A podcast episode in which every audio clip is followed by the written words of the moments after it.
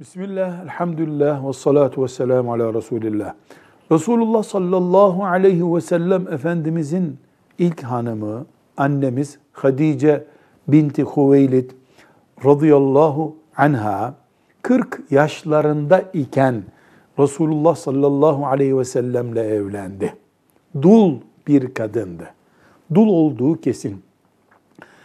Ebu Hale ve Atik bin Aiz isimli iki kişiyle farklı zamanlarda evlenmişti ve onlardan da çocukları vardı.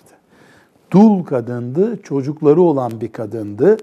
Ondan sonra e, Resulullah sallallahu aleyhi ve sellemin hanımı bizim de anamız oldu. On, Resulullah sallallahu aleyhi ve sellem'den de altı tane çocuk doğurdu. Önceki çocukları dışında.